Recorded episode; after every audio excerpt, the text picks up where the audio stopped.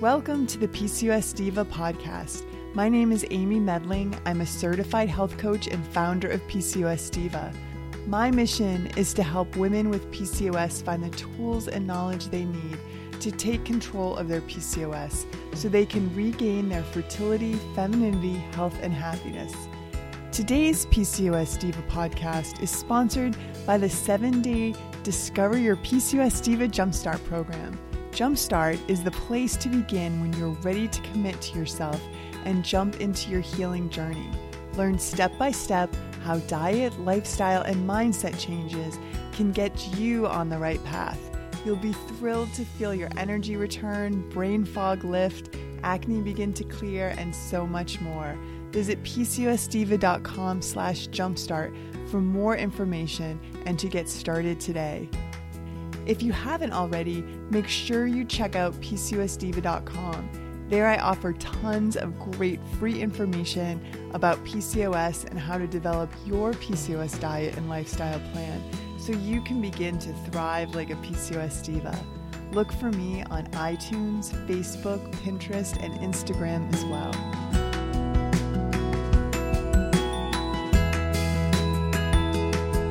Today, I'm welcoming back, well, I think one of my most popular guests on the PCOS Diva podcast, and that's Dr. Fiona McCulloch. Dr. Fiona is a certified naturopathic doctor. She has a clinic in Toronto, uh, Canada, and she's written a wonderful book called The Eight Steps to Reverse Your PCOS. And if you have not read that, I highly advise you to get a copy because it's becoming one of the uh, sort of main um, resource books for PCOS, and she has been Thank on the, oh the PC. Oh, you're very welcome. She's been on the PCOS Diva podcast several times now, so check out some of those other episodes. I'll um, link those in the show notes. Um, but I just want to welcome you back. Thanks for coming back on, Fiona. Oh, thank you so much, Amy. It's always such a pleasure to be on your podcast. And you always have such great content. You're always delivering like the newest information uh, to so many of the divas who follow you. So thanks for having me again. Oh gosh. Well, and speaking of great content, I really begged you to come back on the podcast to share the information that you provided to us at the 2019 PCOS Challenge Symposium.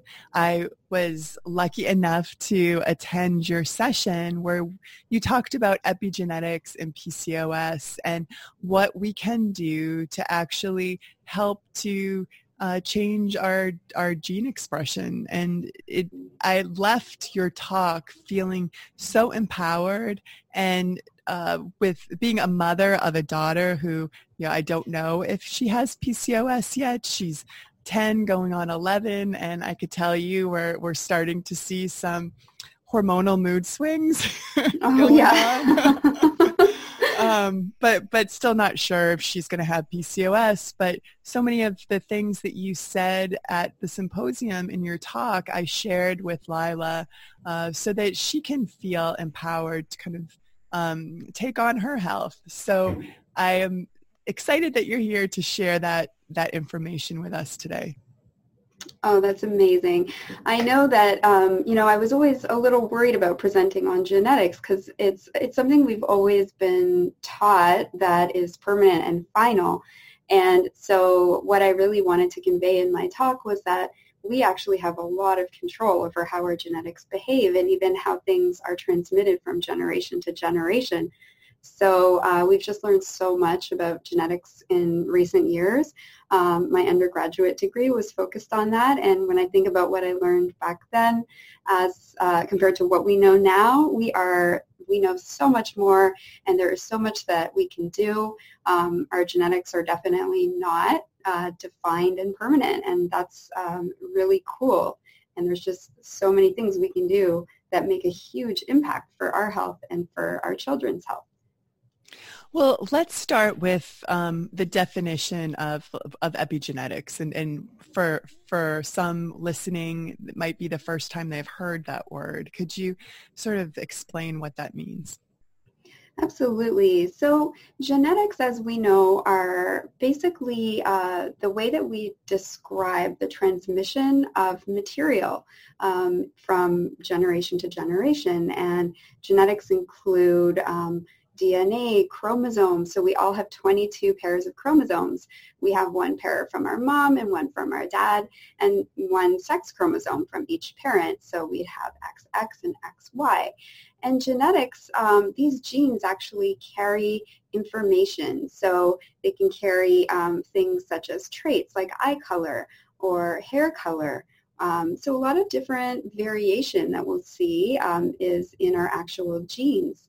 Um, there is also another part of genetics which um, these are called SNPs. So these are just small differences in our genes from person to person. And these are not uh, typically you know, related to, to diseases, although they can be, but they're more related to variation. Um, so the genes in our body can contain instruction manuals. And basically our genes um, can tell us for uh, tell our body, for example, to make a hormone uh, when that gene is activated. Um, the way that our genes actually function, because they are sort of instruction manu- manuals, um, is that our body has to turn the genes on and off.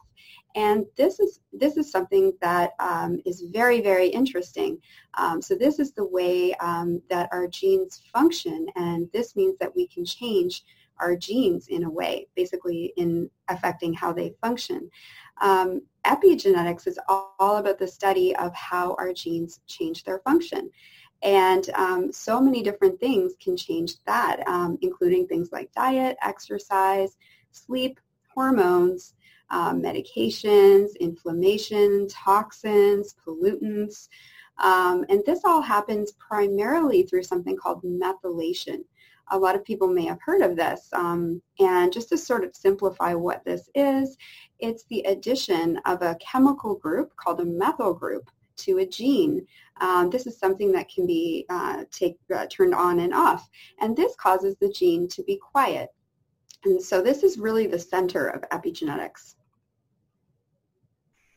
So uh, one of the things that I thought was kind of interesting, and I'm, I'm pulling out my my notes from from your session, I think a lot of women put so much pressure on themselves when you're trying to conceive that you, you know, as the mother have to get yourself into, you know, optimal health and um, your partner might feel a little bit off the hook, but dads uh, have a profound impact on child's health based upon their own health and their own genetics before conception.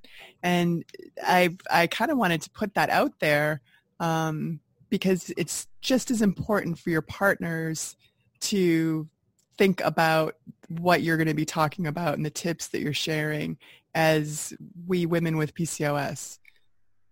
Yes, um, this is so interesting because I think we've always thought, you know, in the past in science that, you know, much of the, the DNA and, and what's passed on is passed on from the mother um, because the egg actually contains a lot more material. It contains the mitochondria, um, and then the baby develops inside the mother.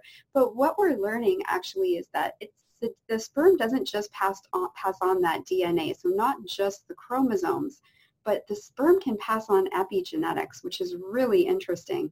Um, so basically, changes in the father's body, so for you know health, diet, sleep, stress, that influences the sperm in an epigenetic way that can be passed on to the child.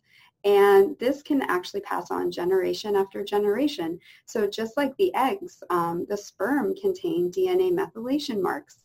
And those can be influenced so, so much by lifestyle and diet. So the dad's health is very important, actually. I, I think that that's um, such a key point uh, to kind of share with your partners because um, it's important to have the support to kind of be in this um, life, these lifestyle changes together. Uh, and that's something that I know my hu- my husband was wonderful, uh, being very supportive of me when when I had to change my lifestyle, and he kind of jumped in right along with me.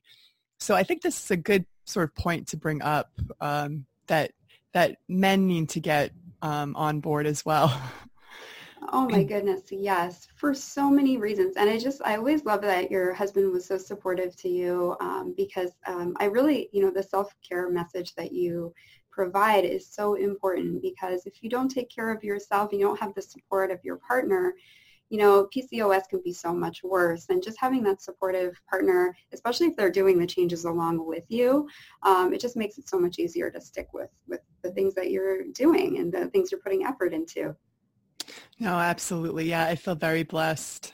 Um, and you know, it's it's a blessing too to then pass on, you know, what we've learned in our journey along to our kids to give them, uh, you know, a great beginning. And I know in your talk, you talked about different phases in life where it's really important to, um, you know, look at these lifestyle changes because they really do affect your genes. And um, puberty was one of them. And I would love for you to kind of talk about the different places in life where you can really make a difference in your um, the the way your genes are expressing. Yeah, I find this so interesting. So um, if we think about the way humans develop, so when we're developing as an embryo or a fetus in the womb, our, you know, our body goes through very specific phases and timings of development that happen. There are certain times that the ovary develops, for example, and that the eggs are, are actually developing in the, the ovary for the entire lifetime of a female, for example.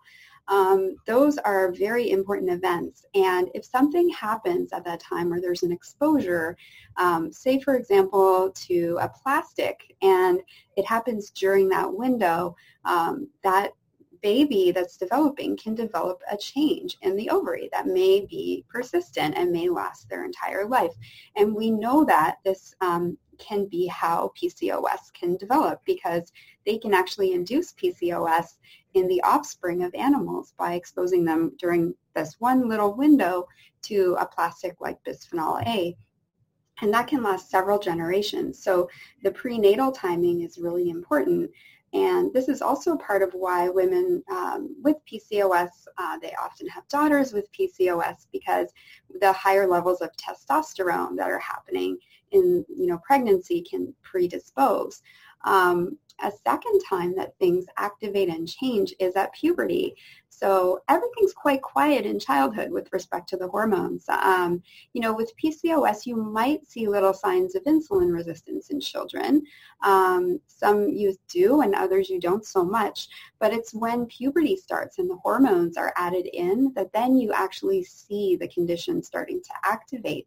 And if there's another kind of disruption at that time, for example, a lot of stress or, you know, um, poor diet or, um, you know, like not getting enough sleep, um, something like this can become more entrenched in the way that the ovary functions and the hormones function. So those times are really key. And then the other time really is any time in a woman's life before she has children, you have that opportunity to influence uh, future children that you may have because your eggs are in your ovary. And so especially as you get closer to about a year before having a baby, this is the time uh, that you really want to dial it in with your diet, your nutrition, make sure you're not deficient in any key nutrients, uh, make sure that you're eating healthfully and avoiding inflammatory foods, exercising. Um, all of that will reap so many benefits for your future baby because the eggs actually go through about a year of development before you're ready to ovulate that egg. And so you actually have a lot of opportunity at those different times in life to influence your health long term.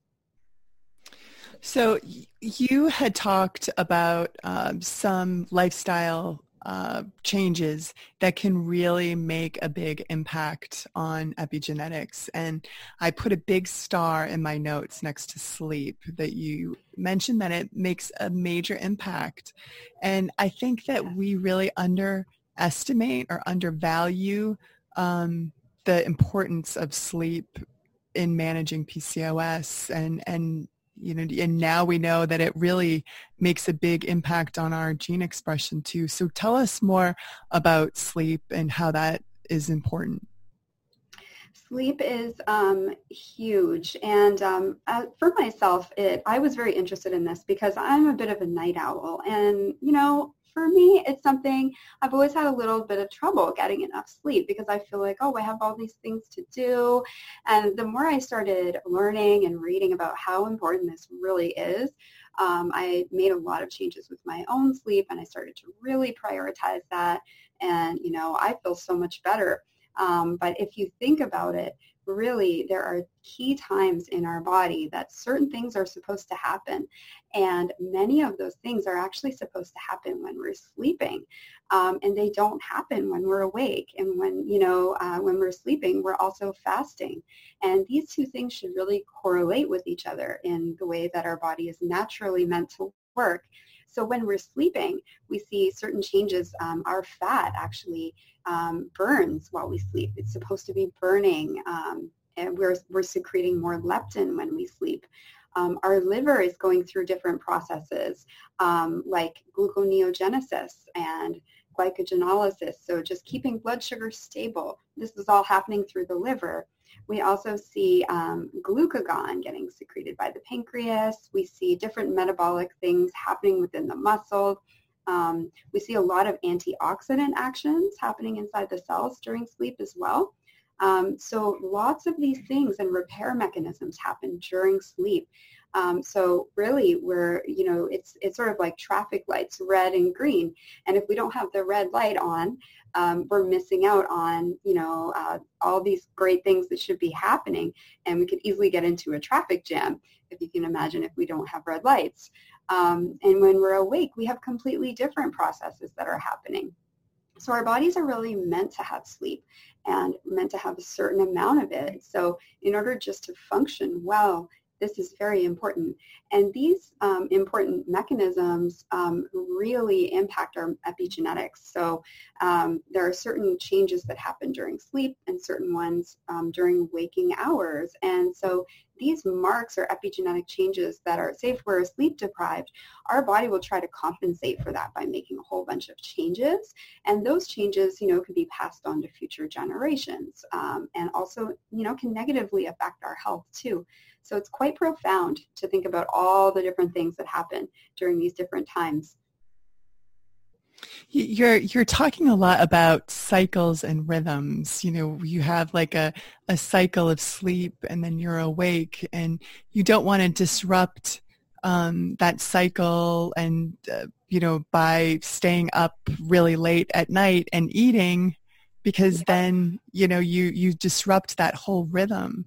Um, and I, and I'm hearing so much more about circadian cycles and rhythm. I I just interviewed uh, Dr. Diane Ginsburg that wrote a great new book about uh, PCOS and how the circadian cycle and rhythm plays such a huge part um, of of healing PCOS when you can kind of get those cycles and rhythms back on track. And I know you've talked about that as well. Um, tell us a little bit more about how circadian rhythm kind of comes into play and you sort of touched about on it with sleep and a little bit about like eating um, mm-hmm. but it, it kind of give us more information about that yeah, so it's it's quite interesting because as they're looking further and further, what they're finding is that most of our cells actually have a clock inside of them and different things happen at different times. So when it comes to PCOS in particular, a lot of those rhythms that are problematic are related to metabolism and fat cell function. And we know that a lot of um, the problems with PCOS come from the, the inflammation that really comes from our fat. And um, when you look at the fat cells, they've even recently discovered that fat cells themselves have a circadian rhythm. So your fat cells do things in the day and they do other things at night. And a lot of the antioxidant functions for the fat cells actually happen when you're sleeping. And this is how inflammation is really controlled inside tissues. So if you're not getting enough sleep, you know, you're going to be having much more of this fatty inflammation that's very problematic for PCOS. I think we all know inflammation is a huge problem with this condition and the liver, um, liver fat accumulation. All of these things, um, you know, when we get enough sleep, um, all of these metabolic elements that are happening, you know, during sleep, that will just optimize us because with PCOS we have a lot more um, likelihood of having metabolic issues. Um, so for us, it's much more important than it is for other people to get more sleep. Mm-hmm. And I have found that in my, my coaching practice, it's so difficult for women who do shift work and are working, you know, all night and kind of sleeping during the day the best they can while they're caring for families and, you know, doing yeah. all the other things that we, we do during the day. Um, yes. That it's very, very hard for, for them to manage their PCOS. And now, now the science is kind of catching up so that we understand why that is. Oh yeah, absolutely. I think um, shift workers, um, even you know, since I started my practice, um, we've done a lot of cortisol testing for patients, and um, shift workers have the most um, you know completely off levels of cortisol that you'll ever see. So they're really um, you know presented with a big challenge, and of course um, our shift workers are some of the most important workers. There are healthcare workers and people that keep things running all days and uh, uh, all times of the day are emergency workers. So their health is really important. Um, but they have, you know, they really um, have a unique challenge in that this probably contributes to a lot of the increased types of diseases that we'll see in shift workers, so metabolic conditions. And, you know, for the patients that are doing this, um, you know, I'm always um, just helping to support them really to get enough hours of sleep. They can do um, supplementation of melatonin um, before their sleep hours, um, whether that be day or night. And um, they can make sure that they keep their, their light and dark really as well controlled as they can. So making sure when they're sleeping during the day that they are having their room really nice and dark and blackout curtains and you know that they are getting some light dur- during their waking hours too. Um, so using a happy light and these types of um, you know changes can really help them quite a bit. I have found that uh, exposing my eyes to light has made such a tremendous difference in, in my sleep quality and the way that I feel. So uh, when I get up in the morning, I have my tea or warm water and lemon like in front of my window where the sun rises and I just sort of stare at the skyline and have kind of get that sun in my eyes. If when it's not, when it's um, warm out, yeah, I'll sit on my front step and do that. Uh, and then I try to get out at noontime, even if it's just a quick like walk to the mailbox, just to yeah. expose my eyes to that light. And then again, usually in the evening, I try as the sun's setting, I try to get outside as well, um, just to get some of that that evening light. And I can tell you that that is it's such an easy thing to do. Kind of you you know you might have to set your your um, phone reminders or alarms to remind you to do that. But it's really painless and really actually very pleasant to do. And I, I have found that it makes a profound difference in um, in my sleep. And I think it's because it's sort of helping to set that circadian cycle. What do you think? Oh, that sounds it just sounds wonderful to do that in the first place you know to have that kind of mindfulness to the beginning of your day and just you know connecting with with um, nature that way and looking at the sun rising. It's just beautiful. But i think you know absolutely that's got to be very helpful because there's um, receptors in our eye called melanopsin receptors. And basically that's the only way your brain knows it's day or night is whether light goes in your eyes or not, you know? And the blue lights that we're all looking at all day on computers tell our, our body and our brain it's daytime. And a lot of time, you know, we're looking at this in the night. So I love that you're actually connecting with the real light of nature. Um, and this is, you know, as a naturopathic doctor, um, you know, this is sort of what our elders always told us back in school. And, you know, the more we learn about science, the more they are absolutely right. Mm. And I noticed the same for myself. So I definitely uh, try to get the bright light in my eyes. So when I'm going to my clinic, we actually moved to a, a clinic that has many more windows. So I have a lot of light coming in my eyes. And um, the other thing that I do is when I go home at night, we have some light bulbs in our house that turn the lights um, red as the evening comes. Um, so you can do orange or red, and then we have apps on our phones and computers to get rid of that blue tinge, and everything turns more orange and red. Um, and I find with that, and then I get off my device earlier and off my computer earlier, I sleep so much better. I get sleepy earlier, which I didn't before. Mm-hmm. I was mm-hmm. more, you know, more towards being a night owl. And I find that I'm actually reverting a little bit out of that, which is amazing to me. Um, and another interesting thing that I do is when I drive home from work, I find now I notice this and I didn't before, but even like the street lights and the headlights, they really are bright and very blue tinged. And I started wearing the um, blue blocker glasses. You know, they have some newer versions of these that are, are more uh, stylish looking. And I wear those when I drive home. Um, and I'm I've, I've had migraines in the past, and they've really helped me with just my oh, eyes. that's interesting. Yeah, because I would find sometimes my, my I would start triggering into a migraine driving home with these bright lights, and these glasses have made a huge difference. So I I think it's incredibly powerful, even though it's so simple.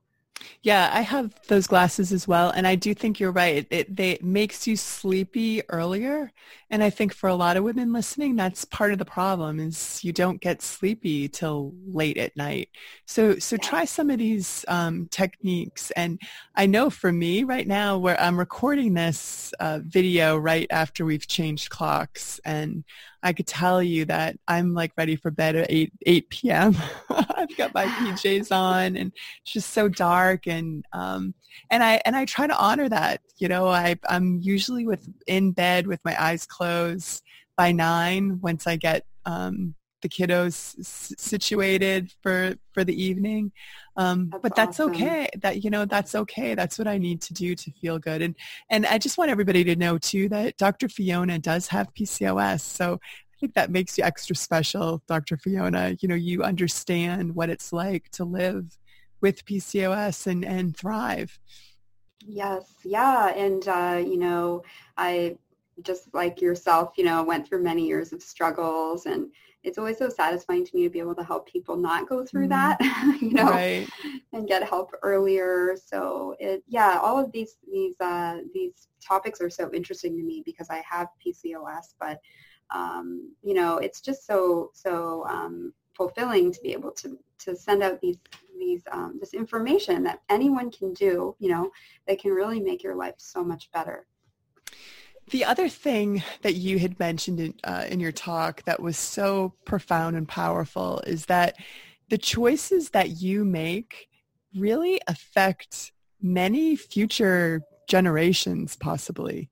Um, so yes. that I, I, think for me, that's, um, you know, it's such an impetus to, to eat well and to live well.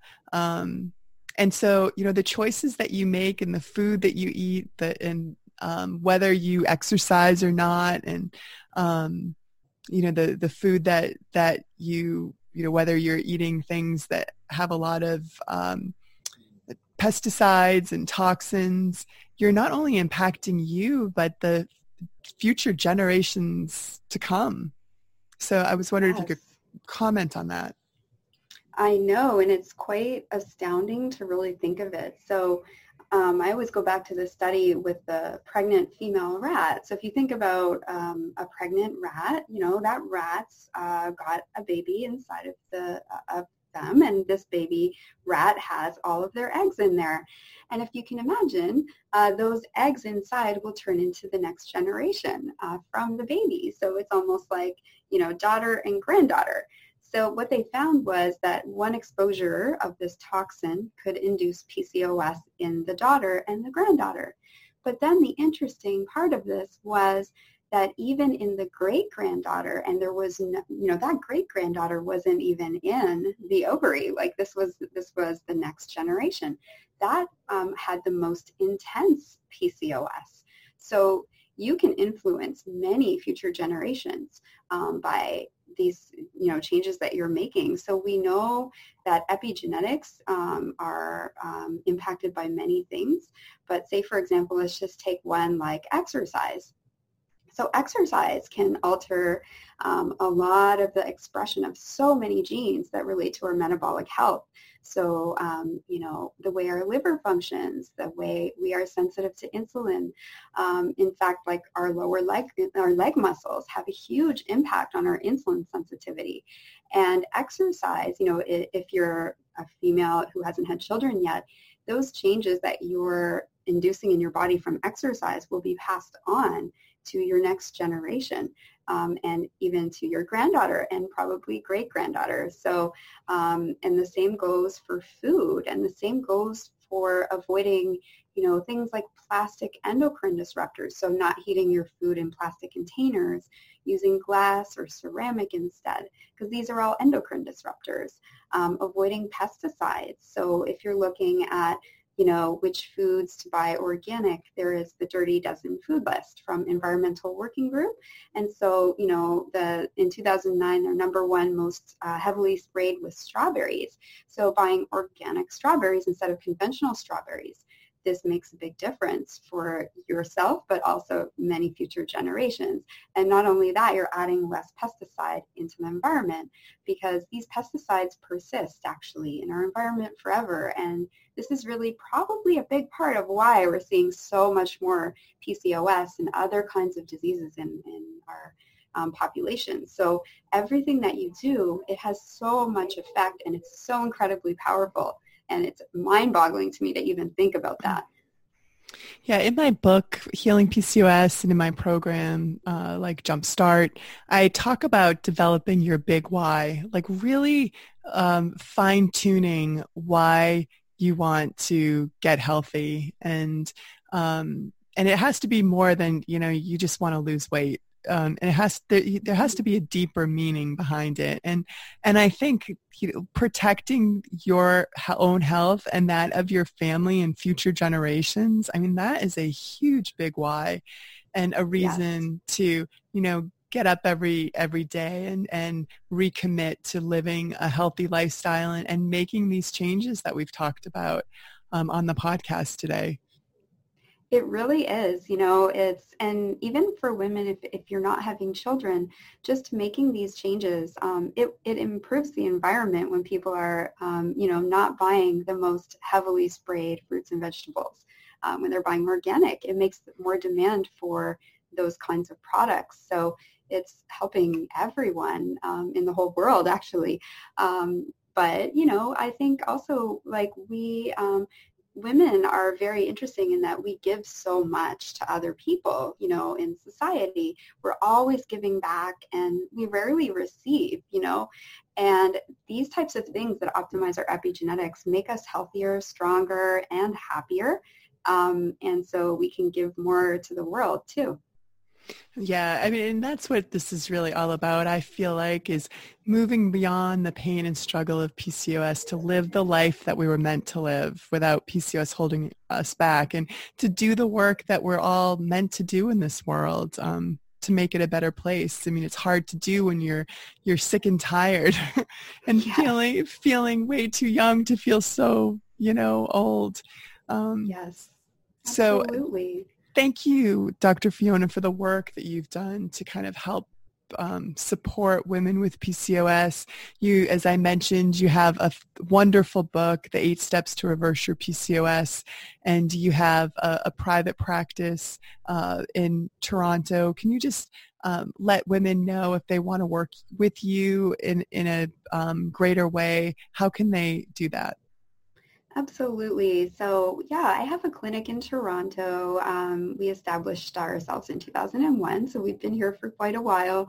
Um, and we uh, really focus on hormonal conditions, primarily in women. So we treat a lot of PCOS.